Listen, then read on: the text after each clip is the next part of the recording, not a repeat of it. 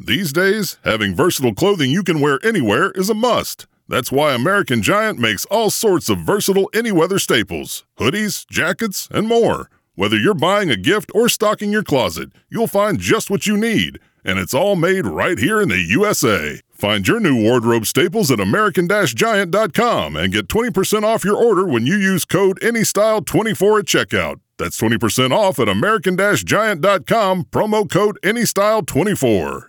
We are prepared to sit down and talk without preconditions to discuss a pathway forward to make progress toward the ultimate goal of the denuclearization of the Korean Peninsula. National Security Advisor Jake Sullivan, uh, Sullivan rather, uh, saying that the White House is open to restarting diplomacy with Kim Jong Un as President Biden is in South Korea now. WOKV's Blair Miller continuing our live team coverage in Washington, and a lot of drama surrounding this uh, trip to Asia with a lot on the line as well here, Blair.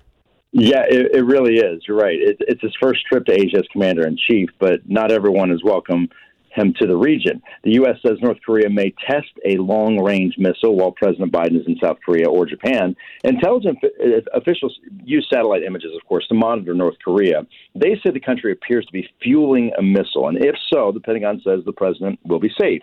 The White House says Biden will meet with South Korea's new president on his trip. He's also scheduled to tour a Samsung facility and meet the CEO of Hyundai. Then it's on to Japan to meet with leaders of that country, Australia, and India.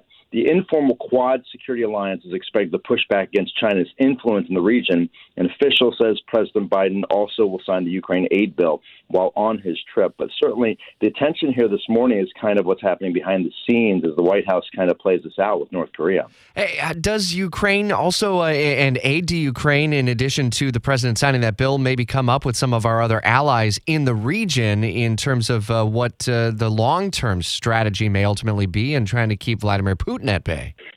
You know, I, I, think it certainly does. Look, the White House has been saying it wants support for Ukraine all across the globe, not just part of the European Union. And so look for that to come up as well as the president meets with some of our friends there uh, in Japan and other parts of the world, really trying to bolster that support. But that's been some of the rub here from Republicans, you know, with that aid bill that just passed yesterday, that not enough other countries are giving enough financial support. So whether that's here or in other parts of the world, look for that drumbeat to continue as well. All right, it'll be a story we'll follow into next week. Have a safe weekend.